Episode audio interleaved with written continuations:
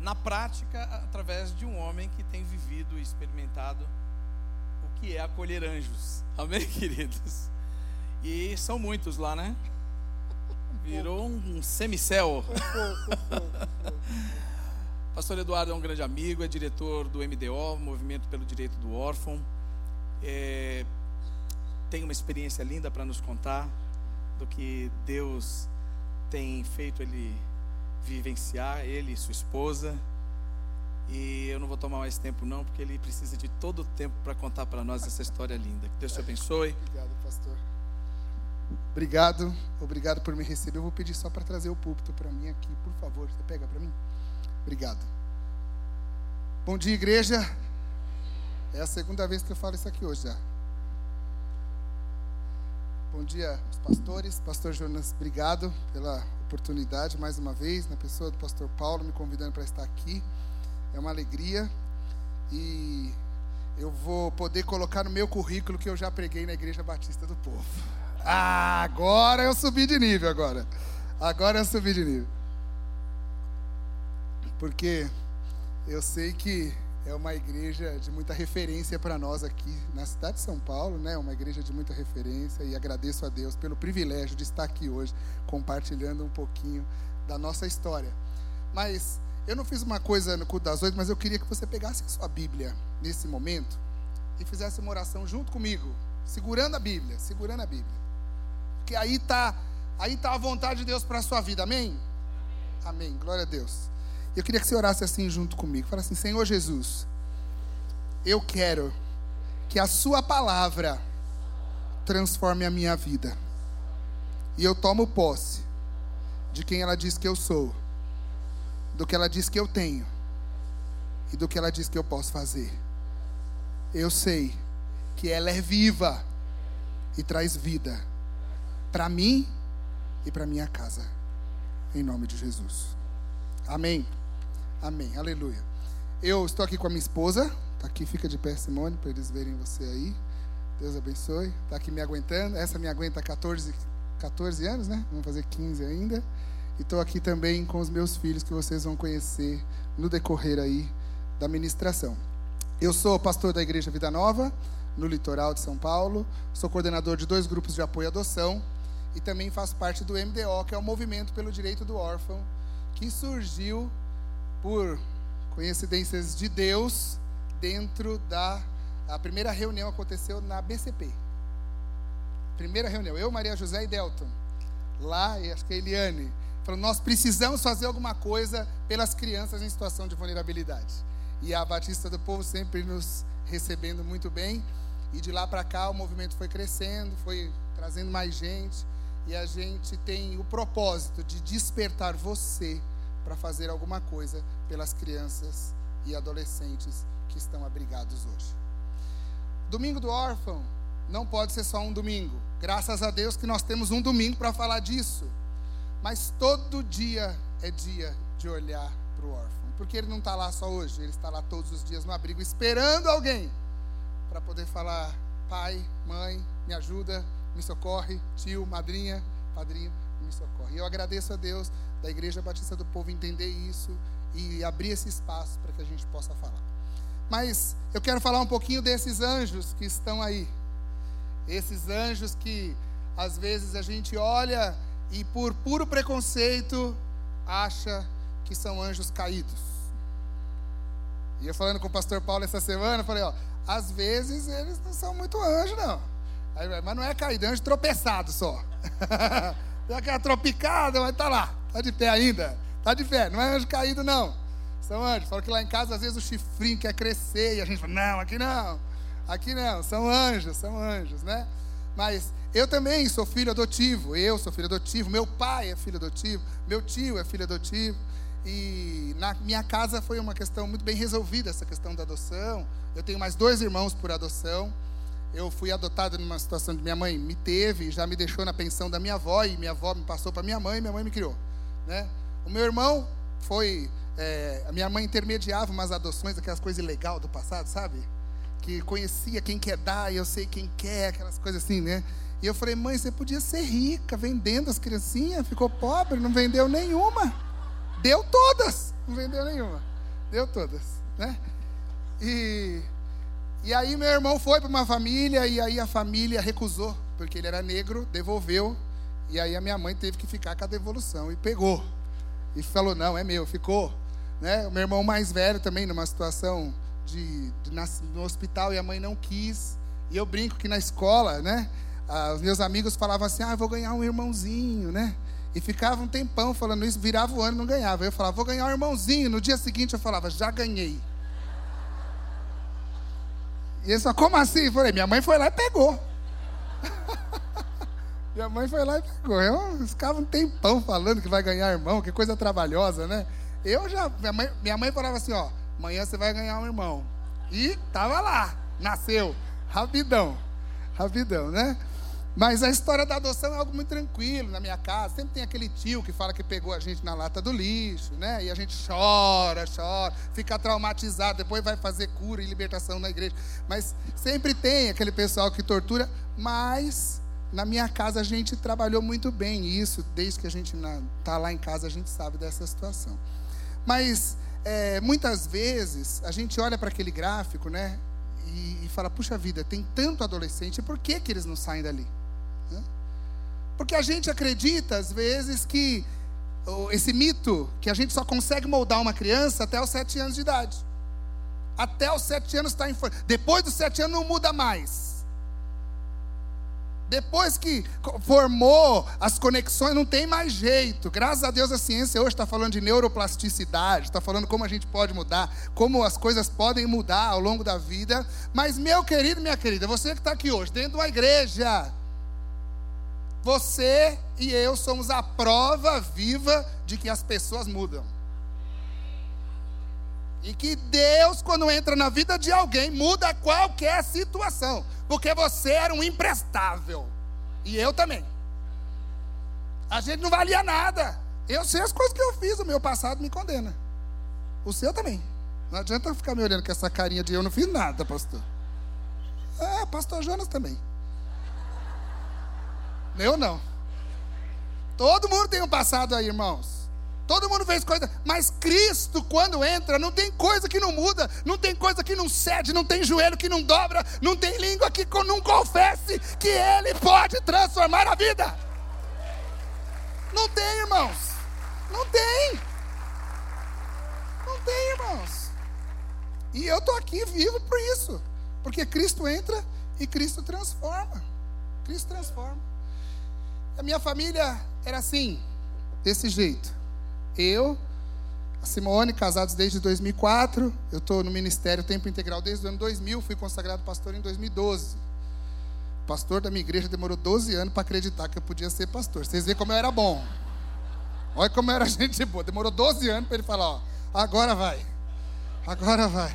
Teve uma crise na igreja, saíram cinco pastores. Ele falou: vou ter que pôr esse menino. Não teve jeito. Aí tive que ir. E fui. Até no dia, demorou 12 anos e ele queria me consagrar num dia. Eu falei, agora também não quero, quero só que quando for naquele dia lá. Aí ele falou, mas você está abusado. mas tudo bem. Sou desde 2012, sou pastor na igreja, sou casado com a Simone desde 2004 e nós tivemos o Guilherme em 2009. Mas essa questão da adoção sempre foi muito assunto para nós dentro da nossa casa, eu sempre quis adotar e conversando com ela, é, ela queria engravidar, queria ter filhos, né, gerar filhos, queria amamentar, né? Depois queria ter outro. Eu falei, não, agora vamos adotar. Ela falou, não, quero ter mais um, depois eu adoto. Eu falei, não, se você tiver outro, você não adota. Porque a mulher é doida para engravidar, mas quando está grávida, irmão, só o sangue do codeiro. Né? Ah, porque eu estou inchada. Ai, faz massagem no meu pé. Ai, não estou aguentando essa barriga. Ai, quando essa criança vai sair. Ai, eu estou com fome. Ai, agora eu estou sem fome. Ai, eu quero vomitar. Ai, eu quero não sei o quê. Pelo amor de Deus, as irmãs têm que se resolver. Quer ficar grávida, aguenta até o fim. Né? Eu falei, grávida de novo não, chega. Já sofri uma vez. Já sofri uma vez. E convencendo ela, vamos adotar, vamos adotar. Eu tinha um menino, queria adotar uma menina. E eu vim no conto de novo. Eu vim no conto de novo. E a Maria José faz uma pergunta para quem vem: Com que idade você quer adotar? Aí eu falei: Eu quero acima dos 18 trabalhando, registrado para compor a renda da família. Aí ela já falou: esse moço não bate bem, né? Ela já olhou para mim e falou: esse rapaz tem algum problema. E a minha mulher morrendo de vergonha. Ela falou, meu, eu não acredito nisso. E eu falei umas outras coisas lá que eu não vou falar aqui, porque ela, depois ela fica brava comigo. Coisas que eu não queria mais dividir com os bebês. Que eu falei, agora não, chega, meu filho já usou, agora é meu. Agora eu não divido com mais ninguém. Quem é casado aí sabe. Quem não é, quando você casar, você vai entender. E aí, e aí, irmãos, e aí, tem um pessoal que ri depois, né? Ficou pensando, imaginando, minha mulher, meu filho, até chegar lá. Mas tudo bem, tudo bem. E aí, a gente metido nesse mundo da adoção, conta de novo, e as pessoas da igreja também querendo adotar. E nós tivemos lá na igreja, eu tenho casais que adotaram quatro, que adotaram três, né? Fazendo esse trabalho da adoção. A gente entrou em alguns grupos de busca ativa, que são grupos que trazem luz a essas crianças que não tem ninguém para adotá-las. Estão disponíveis, estão lá no abrigo e ninguém quer. Consultou o cadastro, ligou, perguntou, cadastro no Brasil, adoção internacional, não quer, ninguém quer. Crianças com deficiência, Agora nós temos muitas crianças com microcefalia por causa da zika, né? crianças com uh, hidrocefalia, crianças uh, cadeirantes, crianças muito dependentes, grupo de irmãos muito grandes. Eu estava contando essa semana, eu recebi um de nove, nove irmãos. Eu falei, meu Deus, quem é que anota, adota nove irmãos? Nove. Aí acabou o culto, uma irmã veio falar assim para mim, pastor, a minha família é de nove irmãos. Eu falei, perdão, irmã né? Tem mais doido do que eu, né? Mas não, era nove, nove mesmo dali da família, né? Então, esse grupo de buscativo, ele divulga esse, esse perfil dessas crianças e adolescentes, adolescentes, 16, 17 anos, né? Crianças com quadro, às vezes, um pouco complicado. E aí eu recebi essa foto aqui, ó. Cinco. Produzidos pelo abrigo para sair na revista.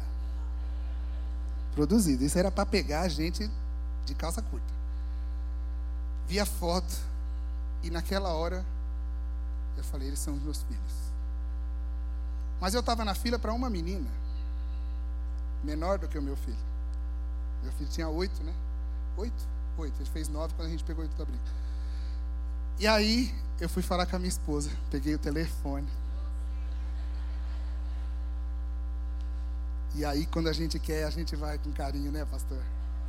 Ah, meu Deus do céu, como o homem é hipócrita. Coração. Acho que esses são os nossos filhos. E eu quero agradecer a Deus que a minha mulher é mulher de Deus. E ela falou assim: Você está louco?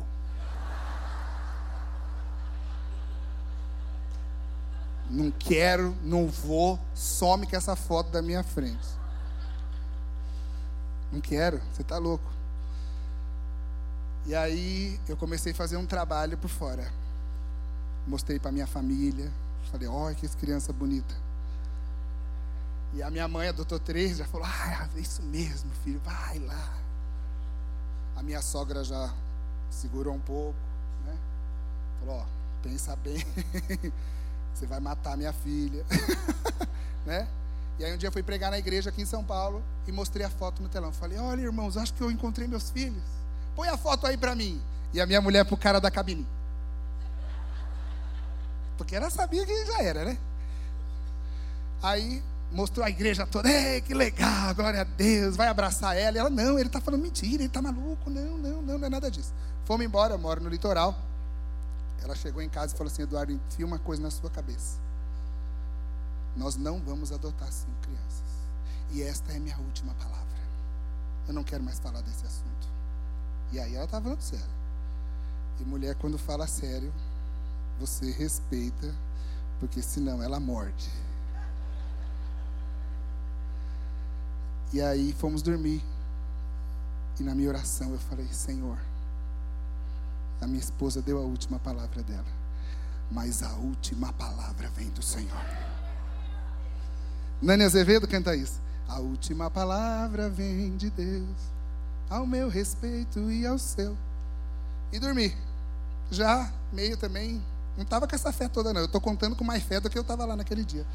Mas eu acreditava que se Deus quisesse ia ser, mas eu tinha que parar de forçar. Porque às vezes a gente quer forçar a situação, irmãos. E quando é de Deus, não precisa forçar.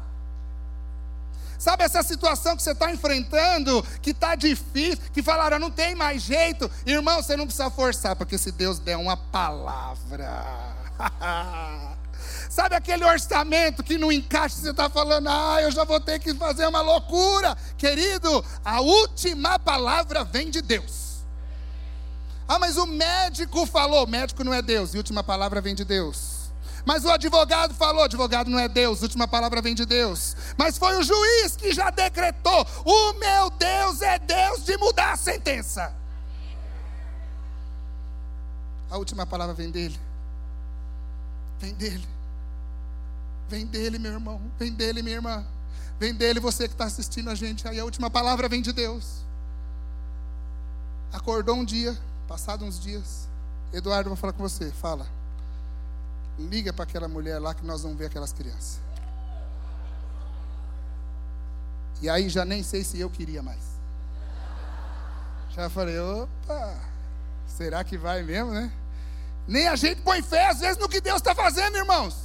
A gente quer, a gente ora, a gente clama, e na hora que Deus começa a fazer, a gente fala, mas será que é daquela bambeada? Será que vai? Será que não vai? E aí a gente saiu da nossa casa e foi até Santa Catarina, 17 horas de viagem.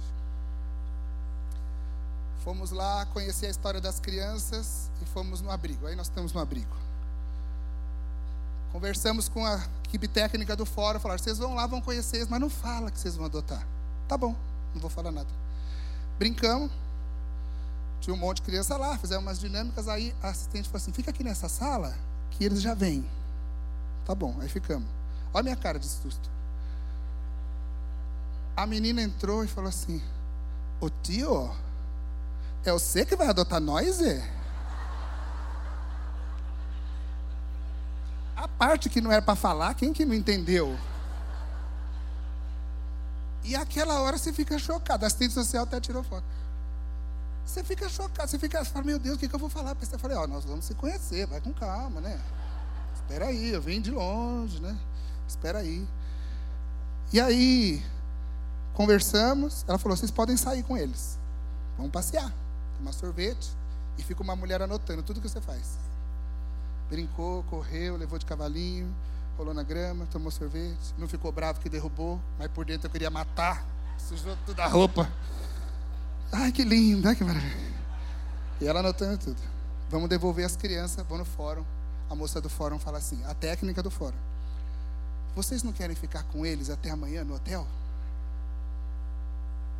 É porque vai dedetizar o abrigo e eu não tenho onde colocar eles. Eu preciso de uma outra família da cidade que às vezes fica com eles, mas eles só podem amanhã.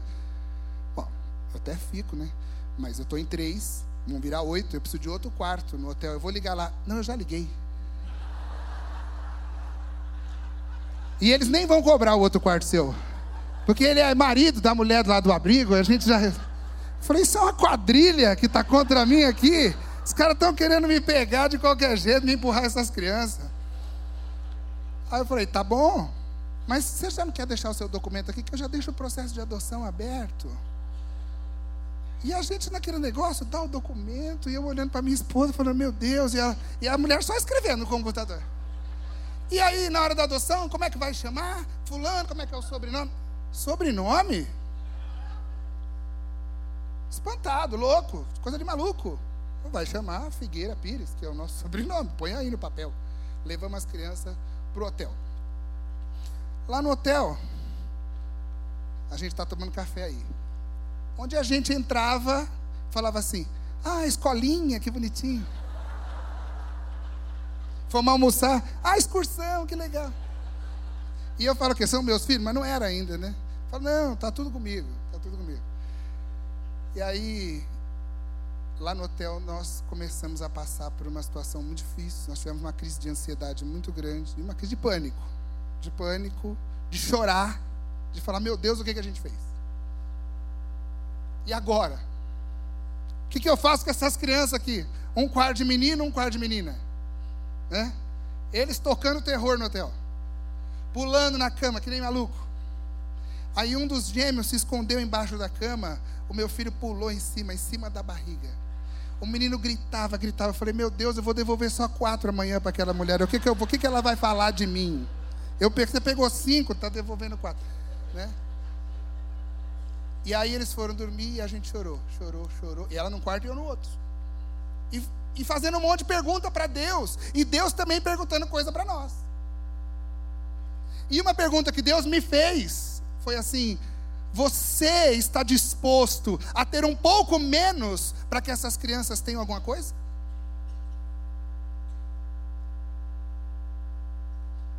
Porque eles não têm nada. irmãos, Deus não precisa dar uma listinha para você para ver que você tem muito.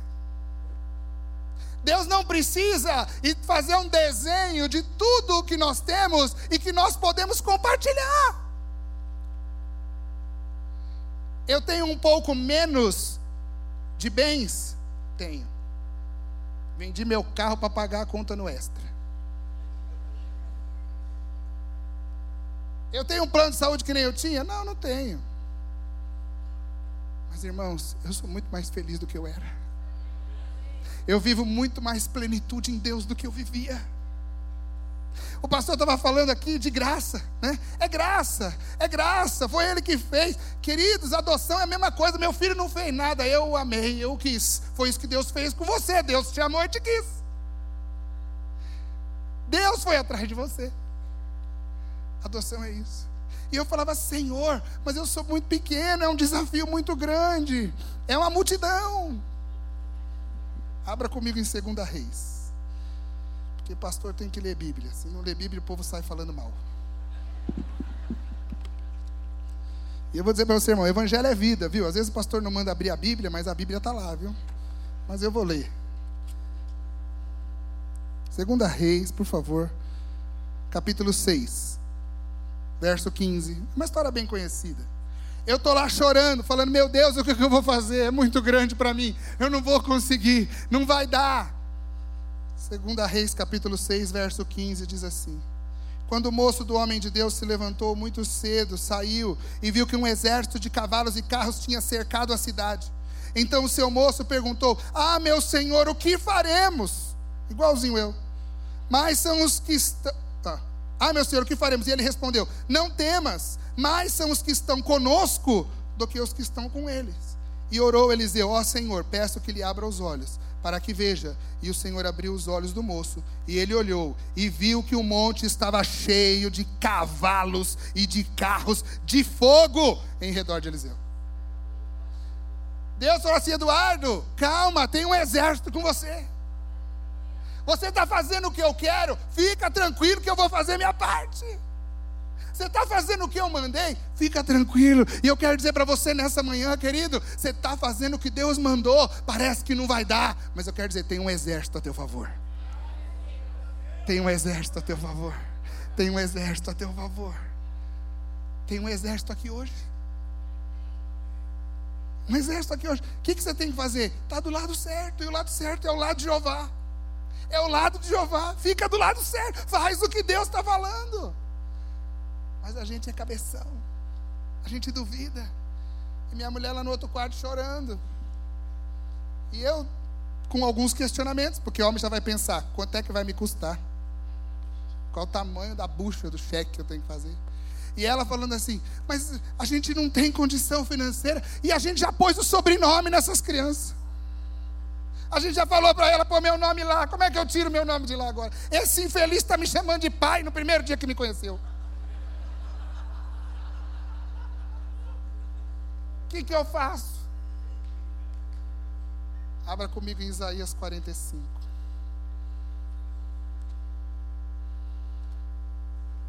A gente se pergunta como é que uma mulher pode gerar cinco filhos e pode abandonar. E a gente fala para Deus, Deus, mas como que uma mulher gerou e abandonou essas crianças? Uma pessoa outro dia viu a foto e falou assim: ai, nossa, tão bonitinho. Como é que pode abandonar assim, criança tão bonitinha? Eu falei, mas os feinhos também não pode abandonar. Porque os feinhos pode, só os bonitinhos que não pode. Não importa se é feio, se é bonito, você era feio e Deus te fez bonito, irmão. Eu, Deus ainda está trabalhando, mas você, Deus já está trabalhando. Mas eu tenho fé, eu tenho fé. Querido, não importa se é bonito, se é feio, se é branco, se é preto, se é deficiente, se é cadeirante, se o não importa, é teu filho, vai amar. Vai amar. Tem que amar. Isaías 45, verso 2. Deus dá a resposta das nossas questões e diz assim: Eu irei adiante de ti e endireitarei os caminhos tortuosos, quebrarei as portas de bronze, despedaçarei os ferrolhos de ferro, dar-te-ei os tesouros escondidos e as riquezas encobertas, para que possas saber que eu sou o Senhor, o Deus de Israel que te chama pelo nome. Ah! Aí Jesus pegou pesado. Mas eu não tenho dinheiro, eu vou te dar. Mas eu já pus o nome. Eu te chamo pelo nome também. Mas não é só isso. Continua aí. Quatro. Por amor do meu servo Jacó e de Israel, meu eleito, eu te chamo pelo teu nome e te ponho o teu sobrenome, ainda que você não me conheça. Não foi você que colocou o sobrenome lá. Eu estava escrevendo o meu sobrenome para mudar a vida dessas crianças, o Senhor falou. Era ele, não era eu. Esses dias eu estava compartilhando com o pastor Paulo, escutei uma música que fala da reforma protestante, falando: só a Deus a glória dá, a sua igreja que remiu e adotou, nos guarda até chegar ao lar, só a Deus a glória dou. Eu falei: meu Deus, os meus filhos ainda não chegaram no lar. A gente se gaba que agora eu dei um lar, para não! Deus quer que eu aponte para eles qual é o lar. Deus colocou eles na minha casa para falar: oh, é lá, querido. Eu te amo muito, mas é lá. Seu lar é lá. Não se contenta com nada daqui, você tem um lar lá. E o que eu tenho que fazer? Proteger e guardar. É isso. É isso. É isso que você tem que fazer, querido. Mas o lar ainda não é aqui. Isaías 45 vai discorrer, vai falar tudo o que a gente precisava ouvir todas as respostas que a gente precisava, até do sobrenome. Deus foi específico, irmãos. Deus foi específico. E aí, nós fomos entregá-los, porque a gente tinha que vir embora. Fomos numa padaria entregar meus filhos para outra família. E eu falei: olha, o papai precisa ir embora. Já tinha me conformado. Porque eu preciso comprar um carro maior, porque vocês não cabem no meu carro. E aí um dos gêmeos abraçou a Simone e falou assim: Pai, então vai, mas deixa a minha mãe aqui. E aí todo mundo chora. E eu falei: Não, sua mãe tem que ir comigo. Entregamos eles chorando para outra família. E voltamos com o compromisso de voltar lá dia 10 de maio, dia do aniversário do meu filho biológico. Dia do aniversário a, uma das meninas esqueceu um gatinho de pelúcia que ela tinha há muito tempo no carro. E ela não largava aquele gatinho. Eu nem terminei a história do gatinho de manhã. E aí, nós já estávamos indo, voltamos para devolver o gatinho, porque eu falei: essa menina vai fazer o terror com as tia do abrigo lá, ou com aquela família onde ela vai ficar, porque ela está sem o gatinho dela. Porque eles se apegam com qualquer coisa que você der. Eles não têm nada. Então eles se apegam com qualquer coisa. Nós voltamos para devolver o gatinho. Ô, fulano, vem cá. O seu gatinho. Ela disse assim para mim: Pode levar. Mas me traz ele no dia 10, quando você voltar aqui. Sabe o que ela estava me dizendo? Eu preciso ter certeza que você também não vai me abandonar. E se eu tiver que dar a única coisa que eu tenho, leva. Irmãos, o que foi que Deus fez por mim e por vocês? O que foi que o nosso Pai fez por mim e por vocês? Leva o que eu tenho de mais precioso. Eu te dou o meu próprio filho para você ficar perto de mim. E aí, irmãos, eu me dou conta que Deus não pede para a gente fazer nada que Ele já não tenha feito por nós. Deus fala adota porque Ele já te adotou. Deus fala ama porque Ele já te amou. Deus fala se sacrifica porque Ele já se sacrificou. Deus não pede nada, nada que Ele já não tenha feito por nós. Nada, irmãos, nada. E aí viemos embora. Estamos voltando. E eu chamo meu filho no carro, né? Conversando, e aí, gostou, não gostou? Gostei. Eu falei assim, filho, você sabe que nós vamos voltar dia 10 para tirar seus irmãos do abrigo. E é o dia do seu aniversário. Sei, pai. Oito anos. Eu ia fazer oito, né? Não, ia fazer nove. Então, filho, pede o presente que você quiser, porque eu não sei quando mais eu vou poder comprar presente nessa vida. Né? Criança não é besta, falou: posso pedir o que eu quiser? Falei: pode pedir o que você quiser, filho. E aí, demorou alguns segundos. Eu estou na frente, minha mulher dirigindo, porque eu não gosto de dirigir. É ela que dirige. Ele falou assim: pai, eu já sei o que eu quero. Aí eu olhei para Simone e falei: prepara o bolso, né? PlayStation, Disney. Já foi lá, a conta, o cifrão já estava. E ele falou assim: pai, eu quero uma máquina do tempo para chegar logo dia 10 e eu pegar os meus irmãos no abrigo.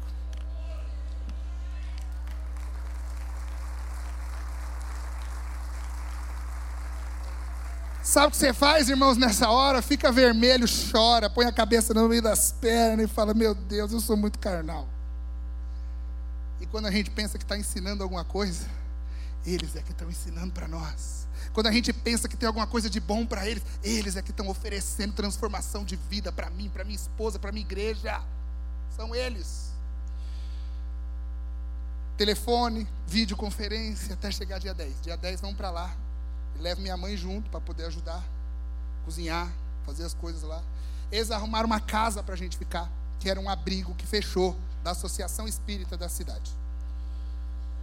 E ela vai me contando, pastor, você ficaria numa casa, naquele abrigo? Ficaria. O abrigo fechou, tem umas coisas lá, tudo bem. Mas era da Associação Espírita, não tem problema. Mas o centro é do lado, não tem problema. Quem vai ter problema são eles. O santo não vai baixar no dia que eu estiver lá.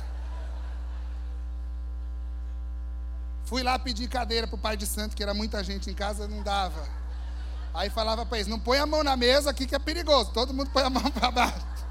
Vai aqui, né? Tamo lá. Dia 10, aniversário do meu filho biológico. Fiz um bolo para ele.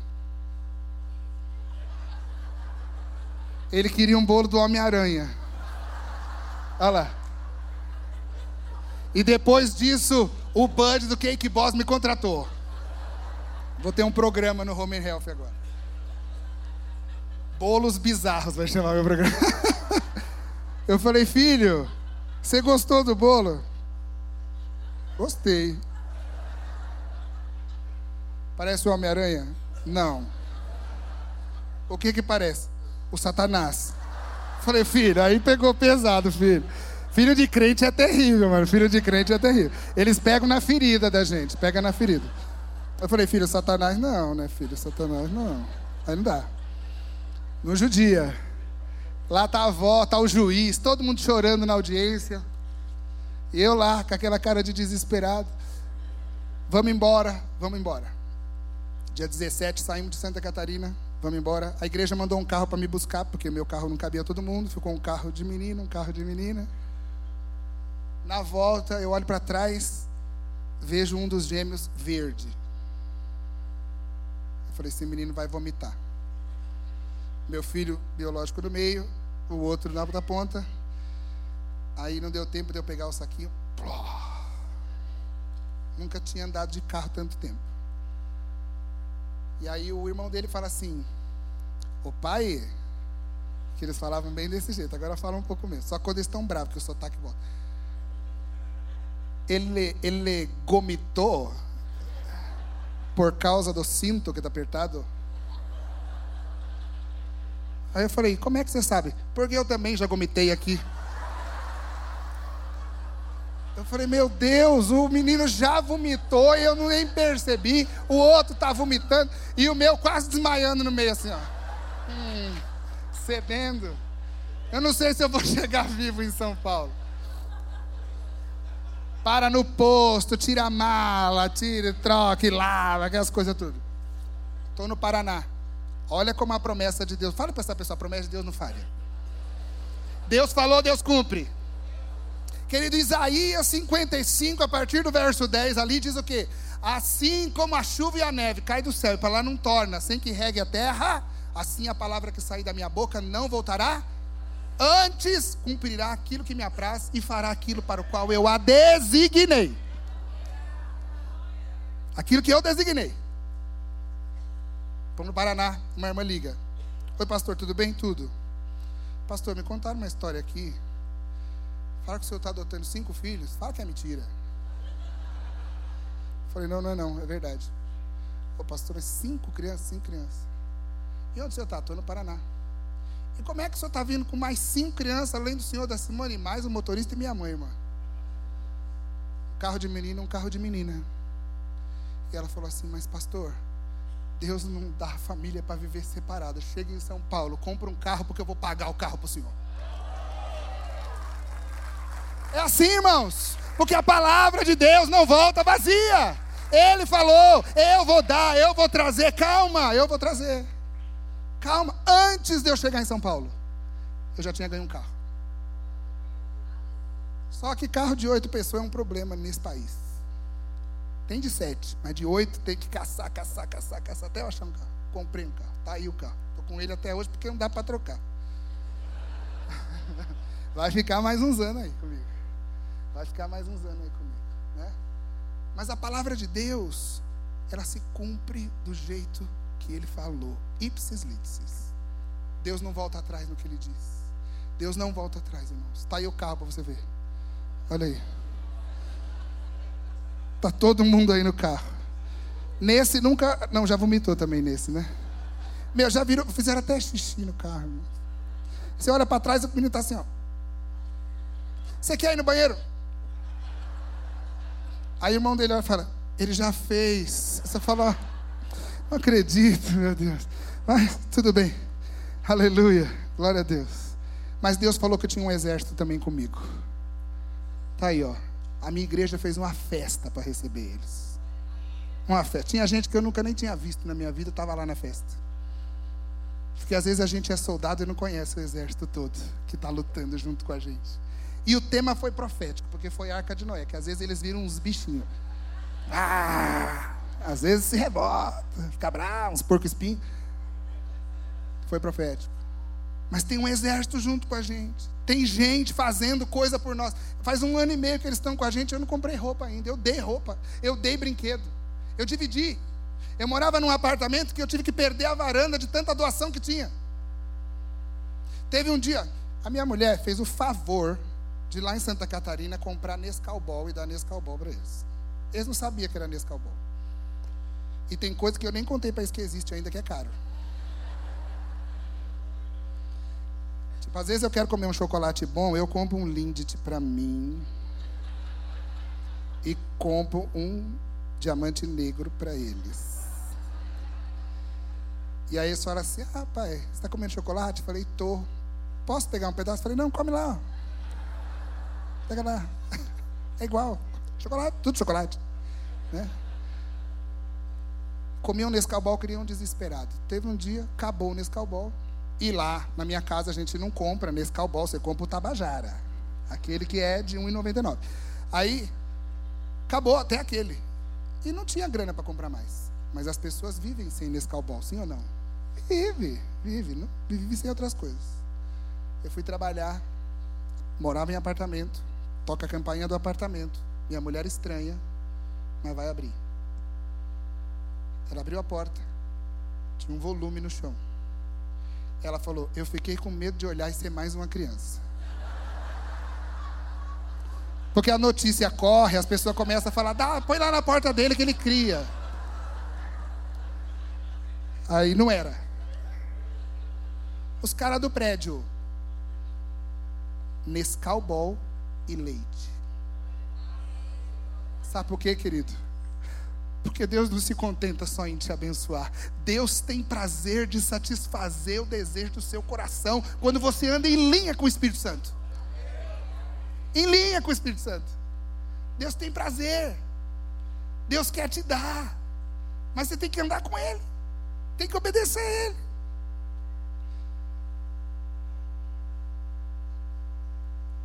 Olha minha cama. Cadê eu e a mãe dele? Você dorme aonde, pastor? Eu durmo em qualquer lugar que eu conseguir. Porque com seis filhos você não dorme muito. Vê se tem alguém triste ali. Tá lá. Olha o que eles fazem com o pai. Isso aí é o preço de você ter palavra. A mãe foi para a igreja, culto de oração. Eu fiquei. Eu falei, hoje nós vamos usar tinta, vamos pintar. Ah, mas a gente vai pintar o quê? Eu falei, pode pintar o que vocês quiserem. O que a gente quiser é, a gente quer pintar você. Pode pintar. Tá aí o resultado. A mãe chegou à situação. Sentado no edredom branco ainda. Olha aí, dia de laboratório. A quantidade de xixi e cocô que eu tenho que levar. Tá ali com os nomes, ó, senão a gente confunde. Tem que ter uma geladeira separada só para eles lá em casa. Como é que você ensina a pôr roupa no cesto? A criança nunca põe? Põe a criança no cesto. Fala, é assim, ó. É aqui dentro que fica a roupa, né? E é interessante porque tem coisas que a cabeça deles não processa, irmãos. Eu tenho uma filha que tem dificuldade com tabuada no sexto ano. Quanto é dois vezes quatro? Aí ela responde perguntando, aí já fica endemoniado. É sete? Não, é oito. E quatro vezes dois? É sete. Não, me ajuda aí, Senhor, me ajuda aí. Me ajuda, Senhor. E aí uma psicóloga falou uma coisa para mim, falou assim: os teus filhos podem ter uma limitação com a questão do raciocínio lógico. Por quê? Porque o que é lógico na vida do ser humano não serviu para eles. O que, que é lógico, meu irmão e minha irmã? É lógico que cada pai cuide do seu filho. É lógico que a criança cresça num ambiente de amor, de vida, de alegria. É lógico que não se deve abusar de uma criança, mas a gente precisa falar isso hoje.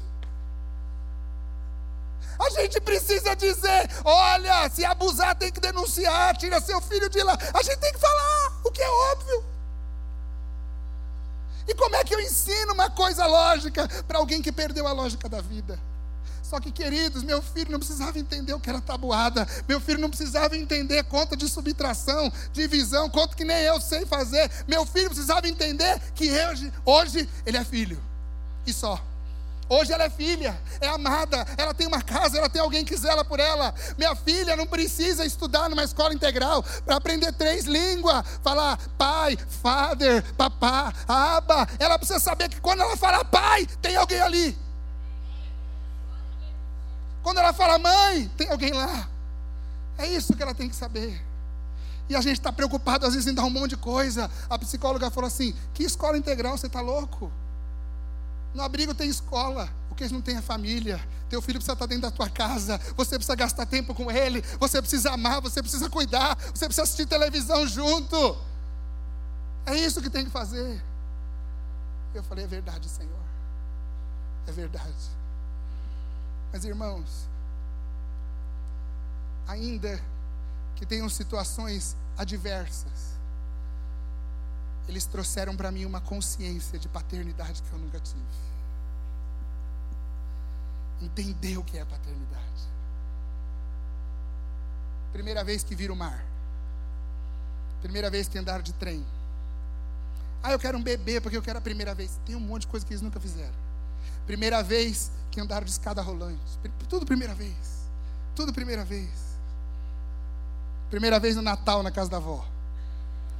Eu pus eles na caixa e tentei devolver um na loja, falar que eu tenho dois. A loja falou: não, não pode, tem que ficar. Falei, mas é repetido, não importa, tem que ficar. Festa, eu fotografo, porque nunca mais convido a gente para uma festa. Se for buffet, então não passa nem na porta. Nem se eu for de voluntário, os caras não me querem buffet. Porque é muita gente para comer. Então quando chama, a gente tira foto, se produz, fica todo bonito. Porque não é todo dia. A escola pede, manda foto de você bebê. Eu tenho. Eu tenho, tá aí, ó, são meus filhos. Mas como é que você tem, pastor, se eles chegaram já com cinco anos? Eu vou no Facebook da mãe biológica e cato tudo para mim. Porque agora são meus filhos. E eu não nego a história deles. Eles têm uma história. Eu respeito a história. Tá aí. Tenho foto até deles recém-nascidos. Mas a minha família era assim. E ficou assim. Em 20 dias. Em 20 dias. Ficou assim. 20 dias. Mas na verdade a gente ficou assim mesmo, tudo meio doido. E eu não vejo a hora deles ficar assim, tudo velhinho. Vai embora, casa, some daqui. E eles falam assim: ah, mas a gente vai casar e vai morar pertinho. Eu falo: não vai não. Não vai não. Não vai não. E eu quero terminar, já passei do meu horário também. Eu quero terminar com essa foto, porque essa foto diz muito para mim. Acho que eles já estão aí, já chegaram, as crianças? Foi buscar? Foi buscar. É, eu faço parte do movimento do direito do órfão. É, hoje nós estamos celebrando o Orphan Sunday. Eu vou fazer o Orphan Sunday na minha igreja semana que vem, porque eu estou aqui, semana que vem eu faço lá, né? O importante é a gente falar do tema. Nós estamos comemorando o domingo do órfão. Mas esse dia aí, essa foto, eles chegaram em São Paulo na sexta-feira e no sábado eles estiveram aqui, pastor Jonas. Foi a primeira vez que eles entraram na igreja aqui. Nesta igreja. E eu estou muito feliz de estar aqui hoje. Porque isso tem um, significado muito forte para mim muito forte. O MDO é o movimento que nós fazemos parte. Ele, ele trabalha com todas as questões que envolvem crianças em situação de vulnerabilidade. Ah, mas eu não posso adotar, pastor. Então apadrinha alguém. Vai visitar no abrigo. Vai na escola com ele. Vai no médico com ele. Patrocina o estudo dele. Ah, pastor, mas eu não consigo, eu não posso. Então visita o abrigo, oferece seu trabalho, oferece seu dom, seu talento. Faça alguma coisa por essas crianças. Ah, pastor, é, eu precisava de um auxílio né, para poder cuidar de uma criança. Procure o projeto de família acolhedora. Hoje a política pública está pagando para você cuidar de uma criança na sua casa provisoriamente. Não vá lá por causa do dinheiro, mas tem essa opção também. Então existem ferramentas hoje para que a gente possa tirar a criança de uma condição numérica e transformar ele no indivíduo que tem atenção individualizada. Existe. Existe. Mas nesse dia nós estávamos aqui na Conferência do Brasil Sem Órfãos. E eu contei uma experiência que eu fiz lá. Né? E o pastor Davi estava aqui, o pastor Davi lá de Itajaí, do Ministério do Apóstolo Luiz Hermínio, ele estava aqui e ele, ele trouxe um entendimento daquilo que eu tinha feito lá, sem eu nem saber do que estava acontecendo. Né? Ele falou assim para mim: Eles estão chegando, Simone? Ah, estão aqui? Lá no abrigo, estão aí? Pode vir aqui na frente. Lá no abrigo, no dia que eu cheguei a primeira vez, eu levei um narizinho desse, porque eu sou pouco palhaço. Eu levei um narizinho. E eu. Nem cabe no meu nariz esse aqui. Eu tinha que ter comprado um maior. Ó. Não, esse aqui tá bom, já, já forcei ele eu falei, Senhor, eu vou jogar um nariz lá no meio daquela criançada toda. E se um deles pegar e vier com o nariz, é um sinal para mim. Tinha 12, 13 crianças, eles eram 5, a probabilidade era grande. Vou jogar, joguei. E ele veio com o narizinho para brincar comigo. E quando eu fiz essa atividade aqui, né, explicando essa atividade, o pastor Davi trouxe esse entendimento. Ele falou assim: olha, o palhaço, né, antes de falar disso, nos órfãos da Romênia, só para não explicar direito, para você entender, os órfãos da Romênia aqui é um trabalho que foi feito na Romênia para acabar com os abrigos, tudo. Os médicos visitavam os abrigos e davam uma orientação para os voluntários. Falou assim: olha, não se envolva emocionalmente. Segunda coisa, não demonstre as suas emoções. E a terceira coisa, se você não aguentar, começar a chorar, sai de cena. Falando dos órfãos. E o pastor Davi trouxe uma figura tão legal do palhaço, porque ele disse assim: olha, o palhaço, ele se envolve. Ele quer o público com ele. O palhaço quer despertar as emoções, ele não quer esconder as emoções, ele quer que você ria, ele quer que você se alegre. E a terceira coisa, o palhaço nunca sai de cena. Geralmente enxotam ele do picadeiro. Sai daqui e dá umas bicas nele. E eu quero dizer para vocês, querido, na causa do órfão, nós como igreja precisamos nos envolver. Nós precisamos demonstrar amor pelas crianças e por esses adolescentes que estão lá, esquecidos, perdidos, invisíveis à sociedade. E a igreja de Jesus não pode sair de cena. A igreja de Jesus precisa entrar na cena da causa do órfão. Tem anjo lá esperando, esperando você, esperando você, e esperando você jogar o seu nariz e dizer: Vem para minha casa. Vem para minha casa. Que Deus abençoe vocês.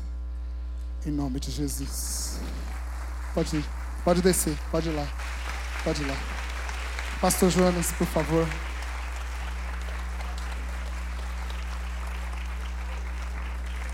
Muito obrigado, pastor, por essa oportunidade.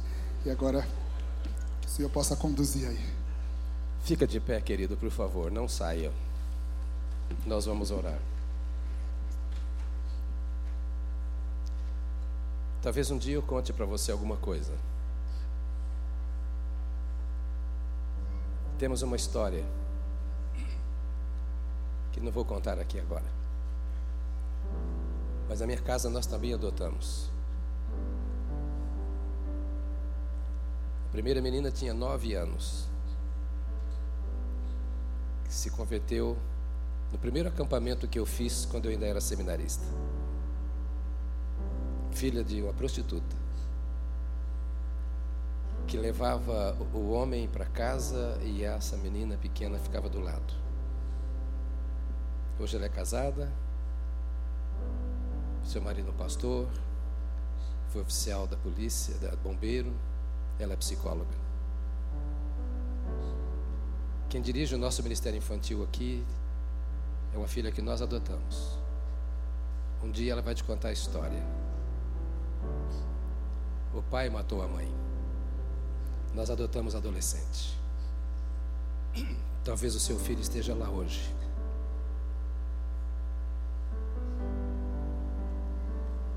Trouxemos um sobrinho adolescente que estava envolvido em drogas. Anos envolvido em drogas. Morou conosco cinco anos. Hoje é casado, muito bem casado, e é empresário com a esposa lá no Paraná. Quando 20 anos atrás, como disse o Paulo, eu falei que queria ver a igreja envolvida. É porque a minha família é abençoada.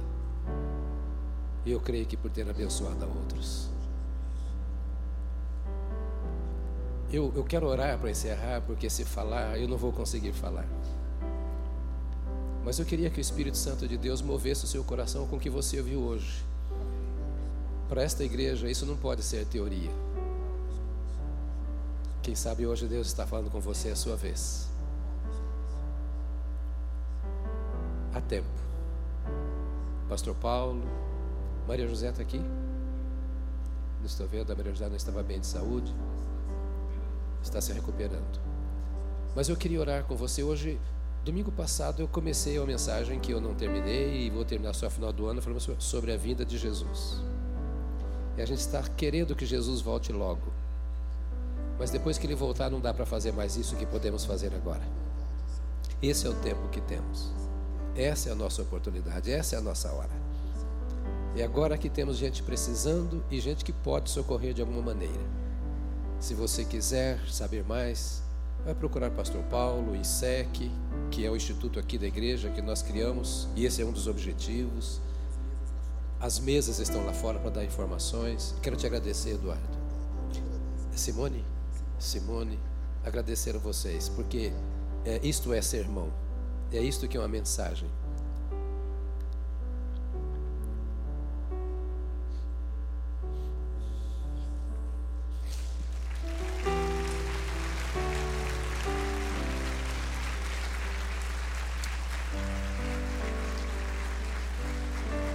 Vamos viver.